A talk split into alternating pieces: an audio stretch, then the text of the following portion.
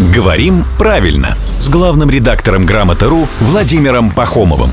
Здравствуйте, Володя. Доброе утро. Продолжает шириться ваша аудитория. Опять же, от одного из наших коллег вопрос.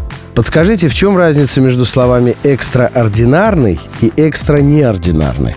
Правда, второго слова я не слышал, но раз коллеги знают, значит, оно есть. Ну, разница как раз в том, что слово «экстраординарный» есть, Вот. а слово «экстранеординарный» нет. Слово «неординарный» существует.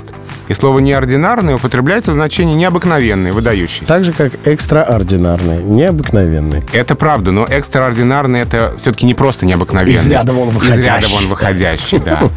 Если мы по шкале ординарности, неординарности будем мерить, то, наверное, экстраординарный будет выше, чем неординарный. То есть это топ Топчик, ординарности. как сейчас Да. принято говорить, топчик.